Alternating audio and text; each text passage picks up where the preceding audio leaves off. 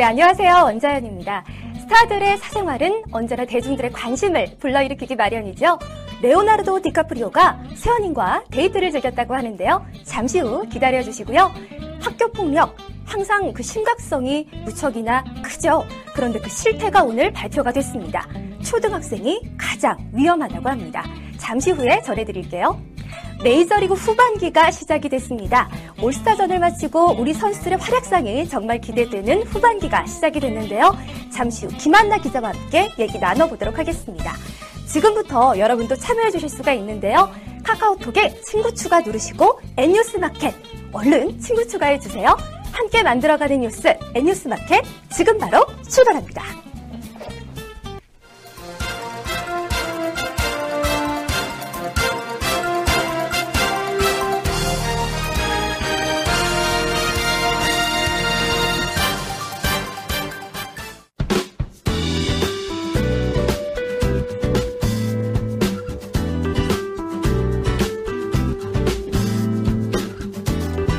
네, 주말 잘 보내셨나요? 오늘 시청자분들과 공식 코너로 처음 만나는 날이어서 무척이나 설렜는데요. 이 기분 그대로 첫 소식 전해드리면 참 좋으련만 인상 찌푸리게 하는 뉴스가 첫 소식으로 있습니다. 그래도 알 건 알고 넘어가야겠죠. 어제였습니다. 현직 검사장이 구속되는 초유의 사태가 발생했습니다. 김현웅 법무부 장관은 이번 사태와 관련해서 오늘 대국민 사과를 했습니다. 보도에 백상일 기자입니다. 김현웅 장관은 검사장 구속과 관련해 국민 여러분께 커다란 충격과 심려를 끼친 데 대해 진심으로 사죄 말씀을 드린다며 법무부 장관인 저 스스로도 한없이 부끄럽고 참담한 심정이며 국민께 어떤 말씀을 드려도 부족하리라 생각한다고 말했습니다. 구속된 인물은 진경준 검사장으로 게임업체 넥슨의 비상장 주식을 매입해 126억 원의 시세 차익을 거둔 것으로 알려졌습니다. 그런데 주식 매입 과정에서 넥슨 측으로부터 특혜를 받은 뇌물수수 의혹을 받고 있습니다. 진경준 검사장은 주식 매입 의혹에 대해 해명했지만 여러 차례 진술이 바뀌는 등 의혹은 날로 커졌습니다. 한편 조선일보는 오늘 진경준 검사장과 넥슨 커넥션에 우병우 청와대 민정수석이 연관돼 있다고 보도했습니다. 우병우 민정수석이 처가의 부동산을 매도하는 과정에 진경준 검사장이 넥슨을 연결해준 정황이 있다는 것이었습니다. 그러나 우병우 민정수석은 특혜나 비료와는 전혀 관련이 없는 순수한 부동산 거래였다고 해명했습니다. 성폭행 혐의로 피소된 배우 이진욱이 경찰 조사를 받고 귀가했습니다. 이진욱은 관련 혐의를 부인한 것으로 알려졌는데요. 자세한 보도에 김한나 기자입니다.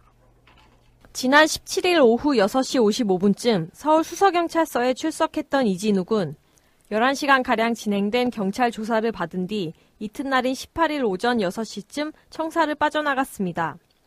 이날 이진욱은 당시 처음 만난 고소 여성과 합의하에 성관계를 한 것이라고 주장하며 성폭행 혐의를 부인했으며 거짓말 탐지기 조사도 받겠다는 의사도 밝혔습니다. 경찰은 이날 이진욱을 상대로 성폭행 피소 사건과 상대 여성을 무고 혐의로 맞고소한 사건도 조사했습니다.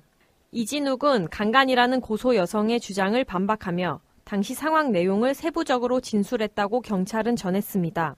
또 조사 과정에서 이진욱은 고소 여성과 주고받았던 카카오톡 대화 내용의 일부를 경찰에 제출한 것으로 알려졌습니다. 경찰은 조사 과정에서 이 씨의 동의를 받아 그의 구강 상피 세포를 채취했으며 고소 여성이 제출한 속옷에서 DNA가 나올 경우 이를 이 씨 것과 대조할 예정입니다. 앞서 15일 고소 여성은 이미 고소인 조사를 마친 상태입니다. 경찰은 양측 주장이 극명히 엇갈리는 데다 거짓말 탐지기 조사도 할 예정이어서 두 사람을 상대로 추가 소환 조사를 벌일 방침입니다. 도시 내 쪽방촌과 달동네 등 주거 취약 지역에 대한 정부의 지원 사업인 셋들 마을 사업에 민간 사회공헌 활동의 참여가 본격화됩니다. 국토교통부는 오늘 오전 세종시 조치원읍 첨산지구에서 민간 후원을 위한 협약식과 사업 기공식을 가졌는데요. 자세한 보도에 백상일 기자입니다. 셋들 마을 사업은 도시 내 쪽방촌이나 달동네 등 취약 지역의 주거 환경을 개선하고 주민 공동체를 중심으로 자활 의지를 높이기 위해 국토교통부와 지역발전위원회가 지난해부터 추진하고 있는 지원 사업입니다. 2016년 현재 전국적으로 52곳을 선정해 한 곳당 최대 50억 원의 국비를 지원합니다. 이번 행사가 진행되는 세종시 조치원읍 침산이 새뜰마을에는 건설산업사회공헌재단과 한국헤비타트가 집수리 지원 사업에 협력합니다. 건설산업사회공헌재단은 기금을 후원하고 한국헤비타트가 집수리 지원 대상에 선정, 시공에 참여함으로 마을 주민들의 실생활 개선에 도움을 줄 예정입니다. 세종시 조치원읍 침산리 삿들마을은 건축물 대다수가 한국 전쟁 직후에 건축되었으며 2009년부터 2012년까지 재개발 구역으로 지정돼 그동안 개선 사업이 진행되지 못해 건축물의 안전과 재난에 절대적으로 취약한 주거 지역입니다. 여자친구 참 많이 바뀌는 배우죠. 레오나르도 디카프리오가 이번엔 새 여자친구 모델 니나 아그달과 키스하는 장면이 포착됐습니다. 금발 취향은 여전했는데요. 보도에 최정아 기자입니다. 미국 US 위클리는 오늘 할리우드 배우 디카프리오가 금발의 빅토리아 시크릿 모델 니나 아그달과 열애 중이라고 보도하며 데이트 사진을 공개했는데요. 디카프리오와 아그달은 14일 캘리포니아 말리부 해변에서 다정하게 수영과 선탠을 하며 데이트를 즐겼습니다. 두 사람은 미국 말리부의 한 해변에서 서로 키스를 하고 포옹을 하는 등 애정을 숨기지 않았다고 합니다. 외신은 디카프리오는 니나 아그달에 반해 있는 상태라며 당시 비가 왔기 때문에 디카프리오는 니나 아그달에게 판초 우위를 선물한 뒤 허리에 팔을 두르고 스킨십을 즐겼다고 밝혔습니다. 2014년 열애설에 휩싸인 디카프리오와 니나는 지난달 레스토랑에서 저녁 식사를 함께하는 모습이 목격돼 다시 열애설 이야기가 대두됐는데요. 그 후에도 개인 섬을 방문하는 등 종종 함께 있는 모습이 목격되고 있습니다. 뉴욕 포스트 역시 두 사람이 베이글 가게에서도 데이트를 즐겼다고 전한 바 있습니다. 배출가스 조작 사건으로 파문을 일으켰던 폭스바겐. 이번에는 안전장치 결함으로 리콜을 한다는 소식입니다. 보도에 백상일 기자입니다. 국토교통부는 아우디 폭스바겐 코리아와 스즈키 CMC에서 수입 판매한 승용차 및 이륜 자동차에서 제작 결함이 발견돼 자발적으로 시정 조치한다고 밝혔습니다. 아우디 폭스바겐 코리아에서 수입 판매한 티구안 등 4개 차종 승용 자동차가 어린이 보호 잠금 장치의 내부 부품 결함으로 해당 장치가 작동하지 않을 경우 어린이 안전사고가 발생할 가능성이 발견됐습니다. 리콜 대상은 2015년 11월 25일부터 2016년 2월 4일까지 제작된 티구안 등 4개 차종 승용 자동차 1320대이며 해당 자동차 소유자는 2016년 7월 18일부터 아우디 폭스바겐 코리아 서비스 센터에서 무상으로 수리를 할 수 있습니다. 또 스즈키 CMC에서 수입 판매한 GSX 1400R 등 9개 차종 이륜 자동차는 정류기 내부 부품 불량으로 배터리가 방전되어 시동이 걸리지 않거나 주행 중 엔진이 멈출 가능성이 발견됐습니다.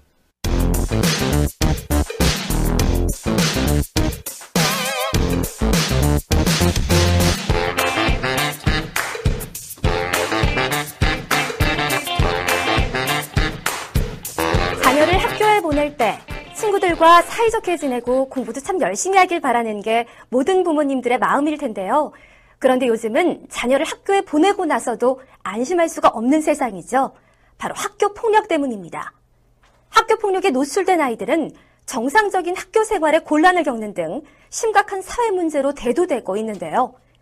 정부에서도 이 같은 문제의 심각성을 인식하고 관련 정책을 펴고 있습니다.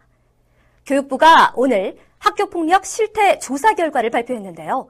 자세한 내용을 백상일 기자와 함께 살펴보겠습니다. 교육부는 오늘 2016년 1차 학교폭력 실태 조사 결과를 발표했는데요. 일단 학교폭력은 줄어든 것으로 나타났습니다.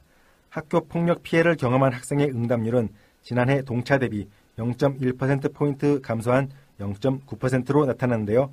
이는 2012년 5년 연속 감소 추세로 학교급별로는 지난해 동차 대비 중학교의 감소폭이 가장 컸습니다. 네, 학교 폭력 피해 학생이 좀 줄어들었다는 거 환영할 만한 일인데요. 그럼 이제는 학교 폭력에 대해서 좀 걱정을 줄여도 되는 걸까요? 학교 폭력 피해 학생이 줄어들긴 했지만 학교급별로 실태를 보면 아직도 안심하기에는 이릅니다. 중학교와 고등학교의 경우 학교 폭력이 줄어들었지만 초등학생의 경우에는 오히려 증가했기 때문입니다. 초등학교는 전년 동차 대비 0.1%포인트 증가한 것으로 나타났습니다. 초등학교 학교 폭력의 심각성은 어린 시절에 폭력 피해 경험을 할 경우 인격 형성에 더 큰 부작용이 발생할 수 있다는 것인데요. 정부도 초등학교를 재성으로 하는 특별 대책을 마련하고 있는 상황입니다.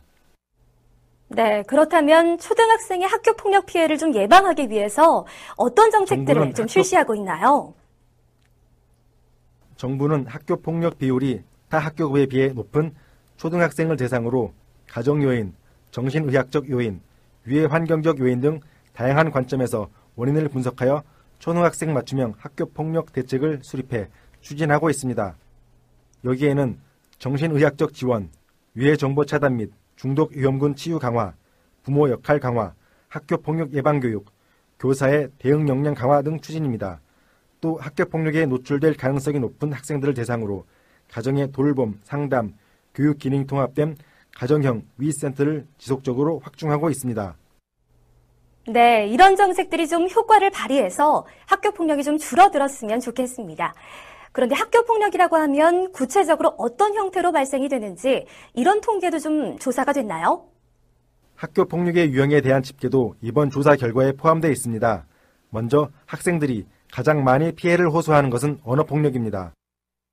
여러 사람 앞에서 성격이나 능력, 배경 등을 언급하거나 인터넷, SNS 등으로 퍼뜨리는 행위도 언어 폭력에 해당하고 여러 사람 앞에서 생김새에 대한 놀림을 하거나 병신, 바보 등 상대방을 비하하는 내용을 지속적으로 말하는 것도 언어폭력에 해당합니다. 문자 메시지로 죽을래 등 거물을 주는 행위도 잘못된 행동입니다.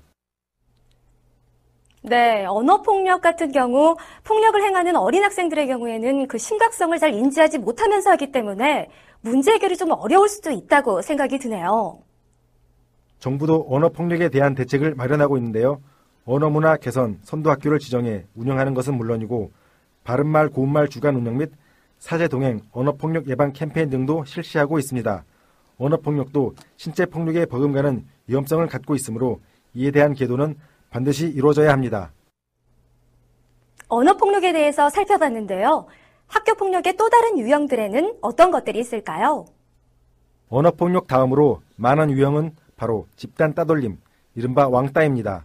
신체 폭행보다도 빈번하게 발생하는 폭력 유형입니다. 왕따 문제는 이미 심각한 사회 문제로 자리 잡았지만 아직까지 마땅한 해결책이 나오고 있지는 않은 상황인데요. 정부도 이를 해결하기 위한 대책 마련에 시행하고 있는 상황입니다.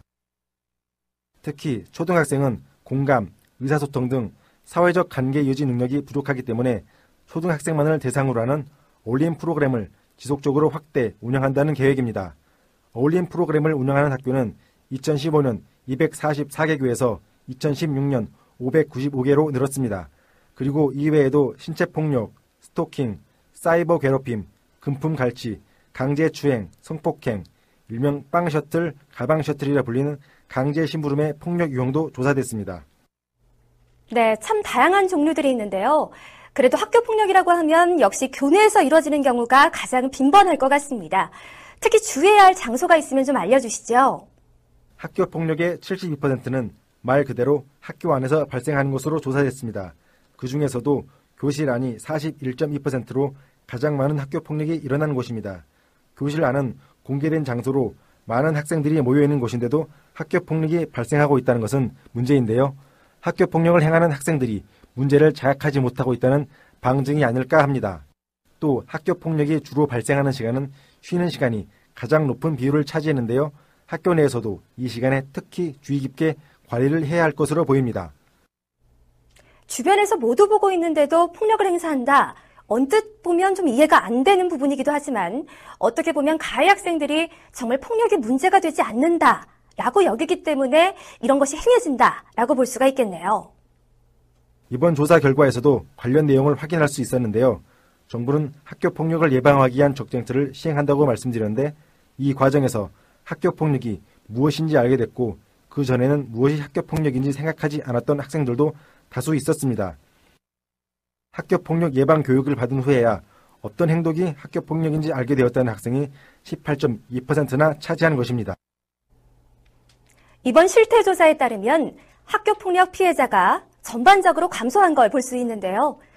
그러나 여전히 전국 3만 9천여 명의 학생들이 아직도 학교 폭력에 노출돼 있습니다. 그 중에서 초등학생들의 문제가 가장 심각하다는 건 다시 한번 살펴봐야 될 문제겠죠. 학교 폭력의 보다 효과적인 해결을 위해서 학교 급별, 유형별 맞춤형 대책은 물론이고 학부모 교육, 인성교육 등을 지속적으로 추진할 계획이라는 정부의 방침. 다시 한번 기대를 걸어보겠습니다. 백상일 기자 설명 잘 들었습니다.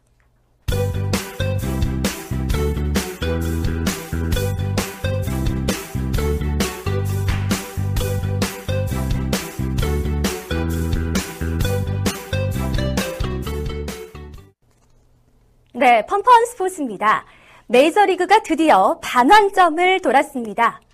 이제 올스타전도 끝났겠다. 본격적인 후반기로 돌입하면서 순위 경쟁을 시작을 했는데요.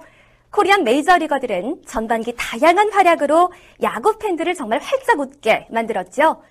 기대 이상으로 팀 내 위상을 쌓아 올리면서 보는 재미를 더한 선수가 있는가 하면 안타깝거나 불미스러운 일로 근심을 산 선수도 있었는데요. 오늘 펀펀 스포츠에서는 한국 메이저리거들의 전반기를 되돌아보고 후반기의 전망을 김한나 기자와 함께 짚어보도록 하겠습니다. 김한나 기자. 네, 김현수와 이대호, 오승환 선수가 나란히 각구단 전반기 최고 신인으로 꼽혔다고 하던데요. 맞나요? 예, 그렇습니다. 세 선수는 들쑥날쑥한 출전 기회와 불펜 투수라는 한계를 극복하고 메이저리그 데뷔 무대에서 입지를 확보했습니다. 이들은 팀의 포스트 시즌 진출 경쟁을 책임질 주축 선수로 후반기에도 좋은 활약을 펼칠 것으로 기대를 모으고 있는데요.